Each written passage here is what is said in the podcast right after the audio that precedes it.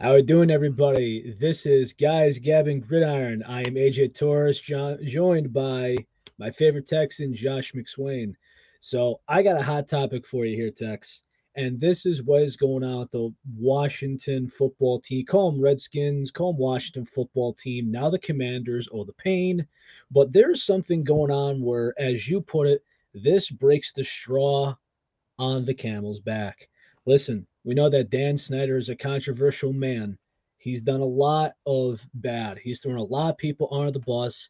He has done more harm than good in the DMV area. It sucks that he's a major fan, turn owner, one of the most biggest pieces of garbage outside of politicians. But this is the one where I think the NFL needs to put us put aside and just say, you know what, enough's enough. You're done. What happens is via the Washington Post, Congress came out. Okay, so this isn't allegations from an ex-employee. This isn't from, you know, somebody else. This isn't the rumor mill. Congress straight up came out and said there is, I guess you can call it creative bookkeeping. So there's millions of dollars on the table unaccounted for. The last couple years, the NFL has not been treated as a quote unquote nonprofit business. So they do have to pay taxes, XYZ. And all the money that is made and shared is to be reported and shared throughout the NFL and the other owners. So, with that being said, if Congress steps outside and steps to the media and says Washington has been unaccountable for X amount of millions of dollars, there's no figure thrown out, but they said millions of dollars is on the table. What's your take on this? Well, like you said earlier, if this would not force Snyder to sell the team, like I don't know what ever would. I mean, all of the allegations with the cheerleaders and abuse was one one thing and a very significant one at that. I mean, I feel like that on its own might have been worthy, but now you're Agreed. basically committing fraud. I I think legally this would be fraud. I'm just uh, like, uh, yes, what's going on? Yes, this is fraud. It's... And and uh, insult to injury, the Carolina Panthers owner, because of uh, controversial stuff, uh, very similar to uh, the stuff with the cheerleaders, that guy was forced to sell the team. And David Tepper is now the owner of the Carolina Panthers, and there's fans that hate him. There's fans that hate Tepper because uh, they feel like they're just having their players and coaches treated like hedge funds where you could throw them out anytime. That's true. Of course, I've always gotten the feeling with NFL owners that there are various tiers of guys like Robert Kraft and probably John Mara, maybe even Jerry Jones. Like, they're not touchable. Like, they do something wrong, it will get buried, will get minimized, whatever it is. But then you get the owner of the Panthers, the Saints, the Jaguars, any other small market team, like the hammer will come down on them. It's just kind of like the NCAA who catches violations at blue blood schools and they get slapped on the wrist while you know a middling program does the same thing and they're put on postseason ban and stuff like that. I'm just like it reminds there's, me of Animal Farm. It's like everyone's equal, yeah. but some are more equal than others. Agreed. And the NCAA, it's like, hey, you're not in the you're not in the playoffs for the next five years. So it's like, okay, so for the next five years, our recruiting is gonna suck because we can't go in the bowl games and their, you know, their scouting report, if they got NFL potential, will drop. So the program will lose money. But outside of that, there's no it's it's always been a fugazi system, whereas like some people it's like you seem to slip somebody some cash or you do them a favor and it's going on. It's fine. It's whatever it is. Rinse and repeat. Terrible in every single way, mind you. Right. So if Snyder is not forced to sell the team after this, I think more questions are going to be asked about double standards like you mentioned, with him against Jerry Richardson for, you know, inappropriate sexual misconduct. And now we have this coming in. Of course, we know that Snyder has enough money to buy his way out of any jail time, but at least you should get the team out of his hands. Yes. That and that's what it comes down to. And again, there's a lot of people in Washington that hate, if not despise the man. True, true. That's just the bottom line. So we will see what happens from here. We could hope the best for owners, players, and everybody involved. And on to our next topic. Uh, I'm excited for the next step of the USFL. Are you? Yeah, it's going to start this weekend. It'll be really interesting to see how this league develops. It's a very unique strategy they're adopting, going with the bubble cities most of the time. City, I should say. You're going to have two different venues in Birmingham. You're going to have all the regular season played there and then a few playoff games played in Canton, Ohio. So, I mean, this is good because it'll keep travel costs down, which was a major problem for the AAF, the Alliance of American Football from Correct. 2019. Correct. And then the XFL in 2020, obviously, it got hit with COVID and it just sort of went away. And I just thought so much for Vince McMahon putting in, you know, so much of his own money trying to make this work. He just chucked it away like it was nothing. And now we'll see what Dwayne Johnson can do with it next year. But for now, we got USFL. They're bringing back some of the teams from the 80s, like the New Jersey Generals, the Philadelphia Stars, the New Orleans Breakers. Actually, come to think of it, I think the most of the teams are reincarnations of their previous 80s counterparts. They've probably updated the looks just a little bit, but they've probably tried tried to stay true to the original aesthetic. I would imagine so. From what I've seen. I mean, like the Houston Gamblers, I mean, that looks exactly like it did. Yes. Also, did you hear about who is a relatively new employee to the USFL? No, I did not. Jason Garrett. Oh, really? And he's going to be an analyst. Hmm. How about that? It's going to be very interesting, to say the least. Although, with everything going on, do I think that he's smart? Yes. Do I think he's just behind on the times with the game? That's what I'm thinking of. But still, I'm gonna just love to hear his thoughts, and people just get to pick his brain to talk to him about the sport. Not sure about you and everyone else, but that's what I'm looking forward to. Yeah, quarterbacks have to have a keen understanding of the game, and since he was an NFL quarterback, kind of like Tony Romo, he's gonna have a lot to say. I just hope he doesn't spend the whole game clapping like he did on the sidelines when he was a coach of the Cowboys. Now, if he wants to be sarcastic after someone misses a kick and claps, that'd be something else. But hand clapping over the mic uh, it does need to be put to a minimum. Oh, you know about that. Oh, yes. I also found it interesting. There were a lot of former NFL head coaches that were now USFL coaches. Like Jeff Fisher is going to be coaching the Michigan Panthers. Todd Haley is coaching the Tampa Bay Bandits, I think. You got some other guys that you've probably heard of, like Kevin Sumlin is coaching, I think, the Gamblers. He, of course, was the head coach at A&M during the Johnny football years, and he was then the head coach at the University of Arizona. And now he's ended up here.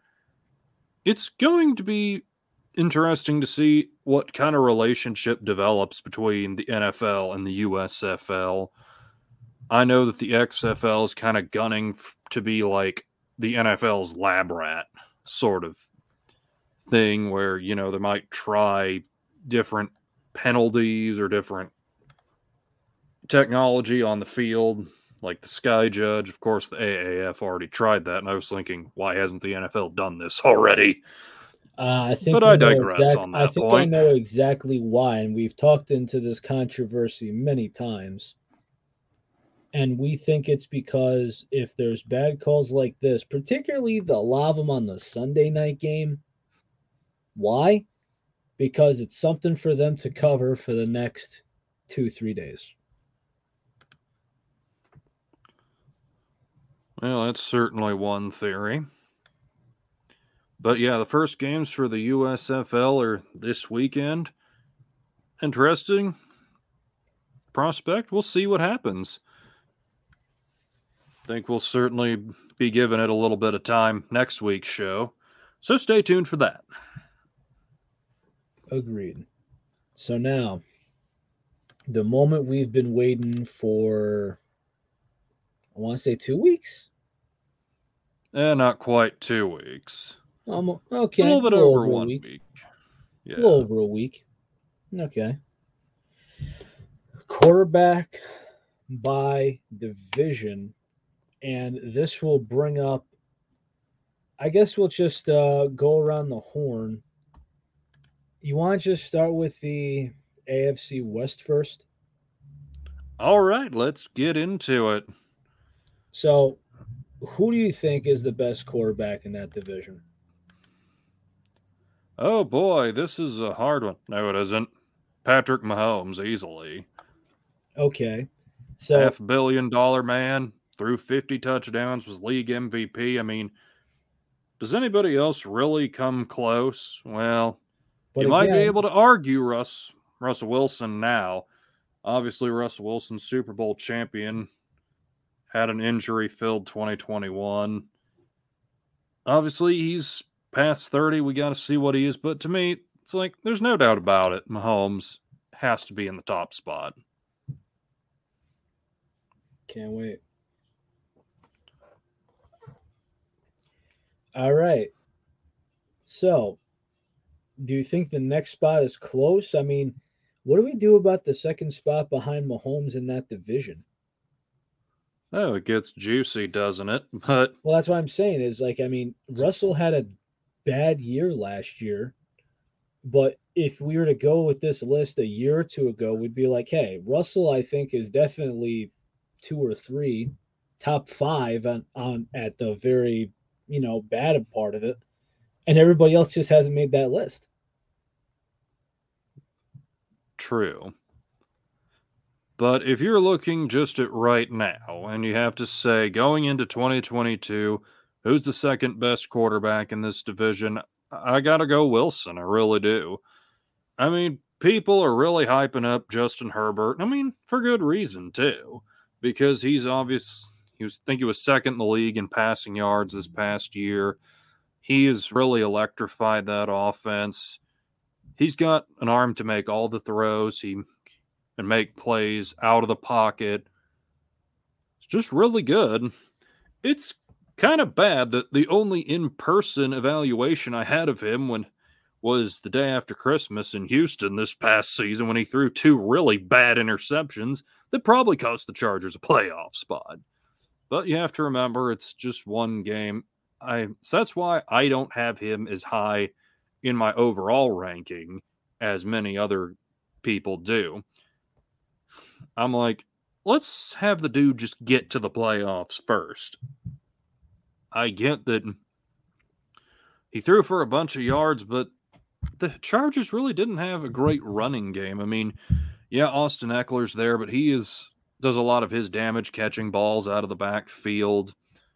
So Herbert's getting a lot of passing yards on fairly easy throws that, you know, 10, 15 years ago would be running plays. I mean, the dude's still talented, and I still like him, but you know, for the moment, I got to put Russ two and then Herbert three. This time next year, it could be different. So, which goes into the next part of this debacle we have here. This big extension for Derek Carr And he's the right now, in our opinion, the fourth, essentially the worst quarterback in this division. Now it's a hard decision. Mahomes, I think, could get dethroned because Tyreek Hill leaving. And no matter how you put it, he was a top wide receiver in the league for a few years. But we didn't Right. say, hey, Aaron Rodgers without Davante Adams is nothing. We didn't say that. We just said we know how good Rodgers is and he's an MVP.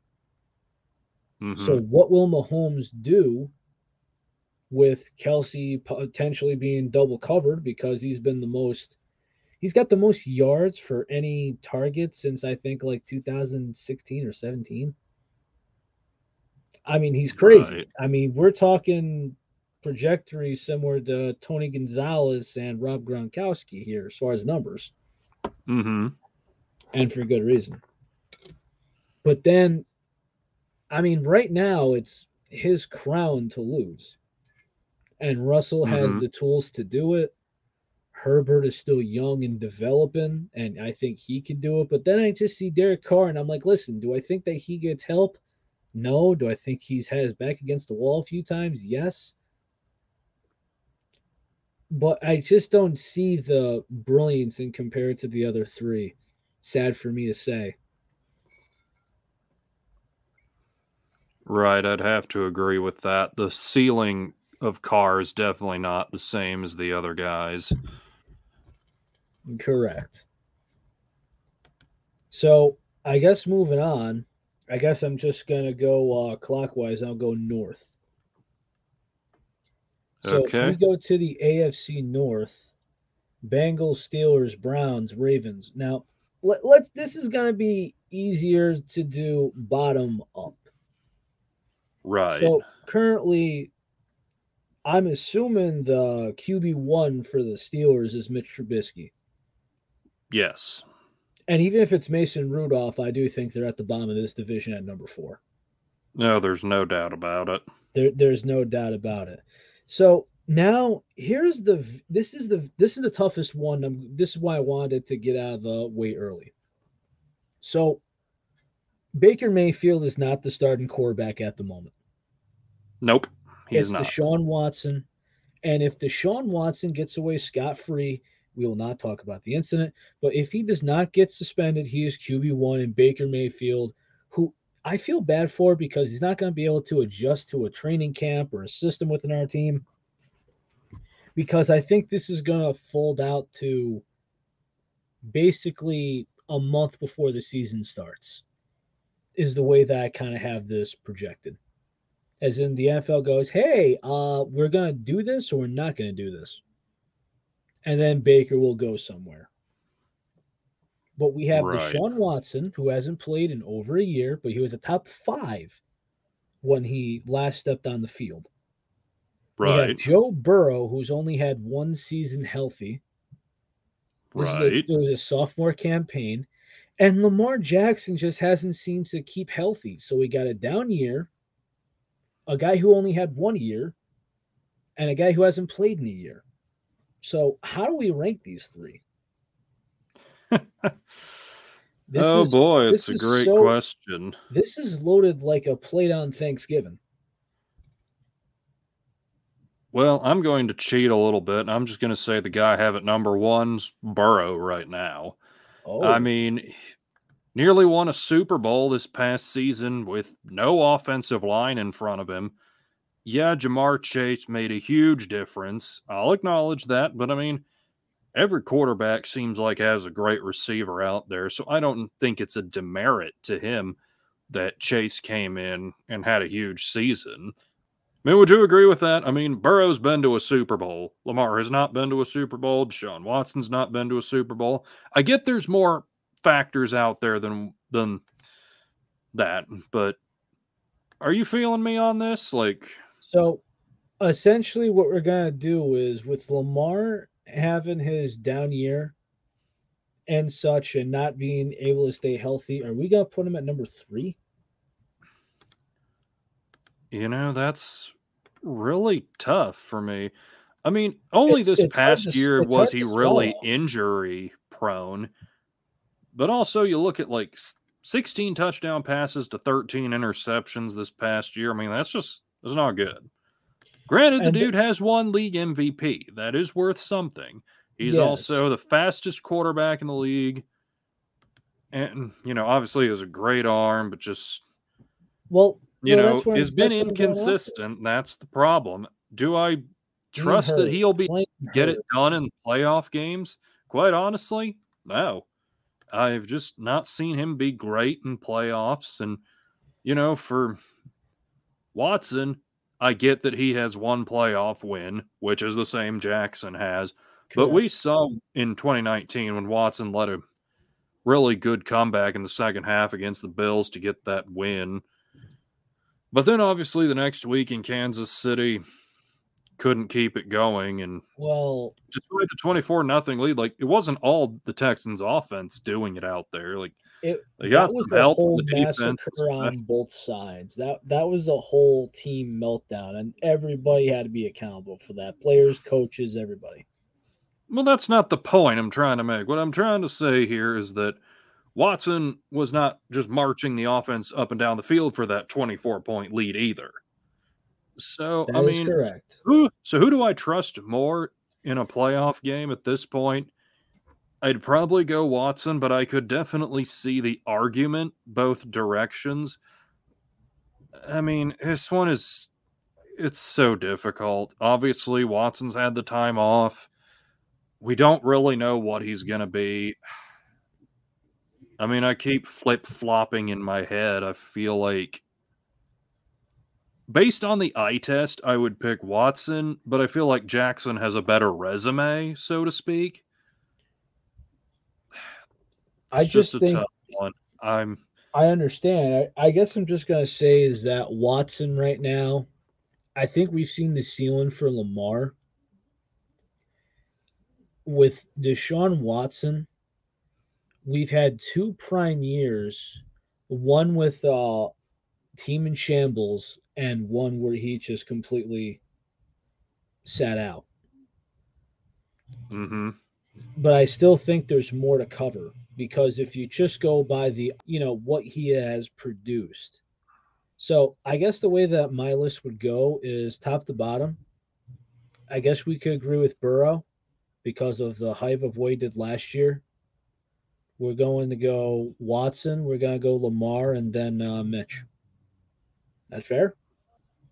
I'm going to go ahead and tentatively put Lamar at two and then Watson at three. Although, um, to contradict myself here, if I had to build a team around one of them, I'd probably pick Watson. But it's just like at the present time, the uncertainty with what he is going to be and just with Lamar's resume being better, it's like you could flip a coin, but I'm just like Lamar is tentatively my number two. Okay. So now to the east, and this is where things are going to start getting easier. We could take a breath. Bills, Patriots, Dolphins, Jets. So, in that order I just said it, I think that says our quarterbacks. Uh, Josh Allen at one, Mac Jones at two, Tua at three, and Zach Wilson at four. Is that fair list? Yeah, no real disagreements here. Although I have to bring up this anecdote because the other day was Keyshawn Johnson on ESPN who said that Josh Allen was outside of the top five. He had him at six while he had Justin Herbert at number five as best quarterback in the league. I'm like, why on earth you got Herbert over Allen? You know, I've heard not just him say that. And you want to know what's really funny? You want to know what this is kind of reminded me of? This is what? like how basketball players online treat uh, Luka Doncic. It's like, oh well, look at this guy's resume so far. Okay, and it's like, come on, man.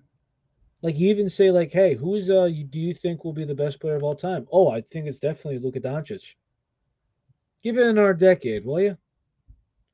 Right now, Josh Allen, as far as the playoff wins, as far as the productivity, as far as the arm, it's just better than Justin Herbert. Do I think No Justin doubt. Herbert, because of the Derek Carr money, is going to slay him for potentially $50 million for a year? Per year, that is. Yes, I do. But do I think that Justin Herbert's better than Josh Allen? Right now, I don't. Nope. Which is actually funny because I'm lost in this quarterback market. Because I remember when Kelce and Mahomes had it for their positions. But you know what I mean? It's like Kelce got paid X and Mahomes got paid X. But then it's just Mhm. like, okay, right now you can't make more than Patrick Mahomes because he's the best. You can't top that dollar. Oh well, uh, I think I could get close. Uh, stop it. I'm seeing all of these tight ends that have been inconsistent at best getting the franchise tag. And simply instead of the franchise tag, it would just been like, hey, two or three years, here's the here's the dollar amount. Shut it. Right. Because you can't just overvalue and overpay players. Quarterback is different, but I think it's just a Right. Back so for the, record, I'm just going to say that I had Allen as the fifth best quarterback in the league, while I tentatively have Herbie at number nine. Okay, okay, that's fair. I think Herbie's a top ten. I think Burrow's a top ten. Last year we didn't have him in there because of the rookie year rule, but uh, that's very fair. So moving on to the last division of the AFC, we got the South. We have the Colts with Matty Ice. We got the Titans with uh, Ryan Tannehill. hmm We got Davis Mills with the Texans, and we got Trevor Lawrence with the Jags. So this is where it gets very tough. Yes. Now, I guess let's start with the bottom. Okay. So, me personally, I'm going to go with Davis Mills at the bottom. It's kind of funny. I'm putting Trevor Lawrence at the bottom. What? I mean, ju- just last year, he was not very good. Granted, I know his situation was absolutely horrendous, but if you actually look, Davis Mills, I think, had three 100 plus quarterback rating games on a team with little offense other than Brandin Cooks. So I think that is enough to put him ahead of Lawrence right now. Could Lawrence pass him this season? Very easily. But just what we've seen on the field, I'd have to say Mills was more productive than Lawrence. You know, I'm just going to put this way because we both kind of covered it. There were so many games where Davis Mills seemed to barely get over the 100 yard mark. And I think there's just a lot with that monstrosity of a team last year. Whereas Trevor Lawrence, I think if you go by talent and if you go by everything else, I'm gonna just I'm gonna just edge Trevor Lawrence a little bit. I really am. Do I think that that team was better than the Texans? Absolutely. But on a talent basis and with I with uh, with the future, I'm going Trevor Lawrence. But as far as one and two, which I think is the meaty part, I'm going to go with Matty Ice over Tannehill. I would agree. Now I wasn't sure what, what part you were going to take. I wasn't sure if you were going to say Tannehill because he's younger, but the problem that I have with Tannehill is the offensive line with uh, Lewan being there, being the cornerstone of that offensive line. And that offensive line, even though it's not a lot of big name guys and you all know who they are, they still have carried Derrick Henry for some time now. Yes. So the offensive line isn't horrible. The receivers are good when they're healthy, but everyone will say this. Ryan Tannehill, if you have to heavily depend on him, it, history says, experience and all, that he just does not have the clutch gene. I would agree with that. I don't think he's a guy that's going to win you a championship. I mean, there's no doubt Matt Ryan's getting old, but I still think he's got another couple of productive years in him. I mean, especially with the offensive line keep, you know, kept crumbling. The wide receivers, I mean, they've all been hurt over the last couple of years. You can't specify that. Julio, he's always going to be hurt for eight games. So it seems. Mm-hmm. You got a tight end, but, you know, not not only that, but I can't. Here, here's the number one thing that needs to be addressed. I can't fully account for Matt Ryan having poor performance in a red zone just by himself. Because it seems like once the Falcons, for the last couple of years, get into the red zone, a little switch in their head switches off to, I forget how to play football. And that goes by everybody. But Ryan Tannehill, when you need him most to get to the red zone, doesn't matter if it's a tie game or if you're up by one. I don't like him try- having you get there. Might as well run the Wildcat almost. Ryan Tannehill in those kind of moments, and you saw it the last playoff game. Choking hazard. So it seems like we're in agreement on those two at least. Yes. The other one, it just goes into potential, the rookies. It's so hard. Right. So, so hard. I mean, it's potential versus what they've shown on the field so far. And I mean, Mills did better on the field, though. If I had to pick one of them to build my team around, of course I would go Lawrence, but he's got to show me first. That's all I'm saying. Absolutely, you're you're spot on the money. So I guess now that turns us to the NFC. Mm-hmm. Let's start with the least. Ooh, juicy. So, So number one, I think we can agree, no matter what Colin Cowherd says, top in this division is Dak. Dak Case Prescott. closed. Case closed. Uh, Right. number two, I'm gonna go Jalen Hurts Hmm. again. You know, I remember a I remember a key night game. Carson Wentz, the guy who supposedly helped this team to the, you know, almost go to the playoffs, keyword almost. I'm Mhm. sorry, your running back was good enough to be MVP. You have the arguably the best offensive line in the league. So best running back in the league, best offensive line in the league, and some games again, just like Davis Mills, struggle to throw over 100, 150 yards a game. And you go, oh, well, his touchdown interception ratio. But if you've watched the film, there was one game where there was four dropped interceptions. right. So even if you add that, the 27 and 7, that automatically goes to what? 27 and 11? Now you're thinking, okay, still good, but not overly amazing. Right. But just- you could do think dropped interceptions for every quarterback, though. We Oh, could be playing until the cows come home, but Oh, if, oh, if you remember, uh, the second uh, Super Bowl uh, Mahomes was in, everyone was telling you he has the most dropped interceptions in the NFL.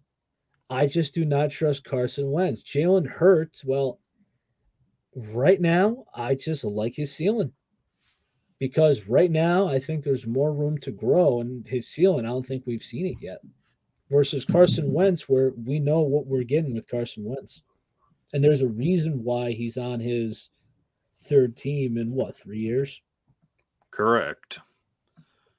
It's because he doesn't want him, and I think Washington's gonna kick themselves. Right. I think you have a more favorable view of Jalen Hurts than I do. I mean, I seem to remember there being chatter of him being benched for Gardner Minshew in the middle of the year last year.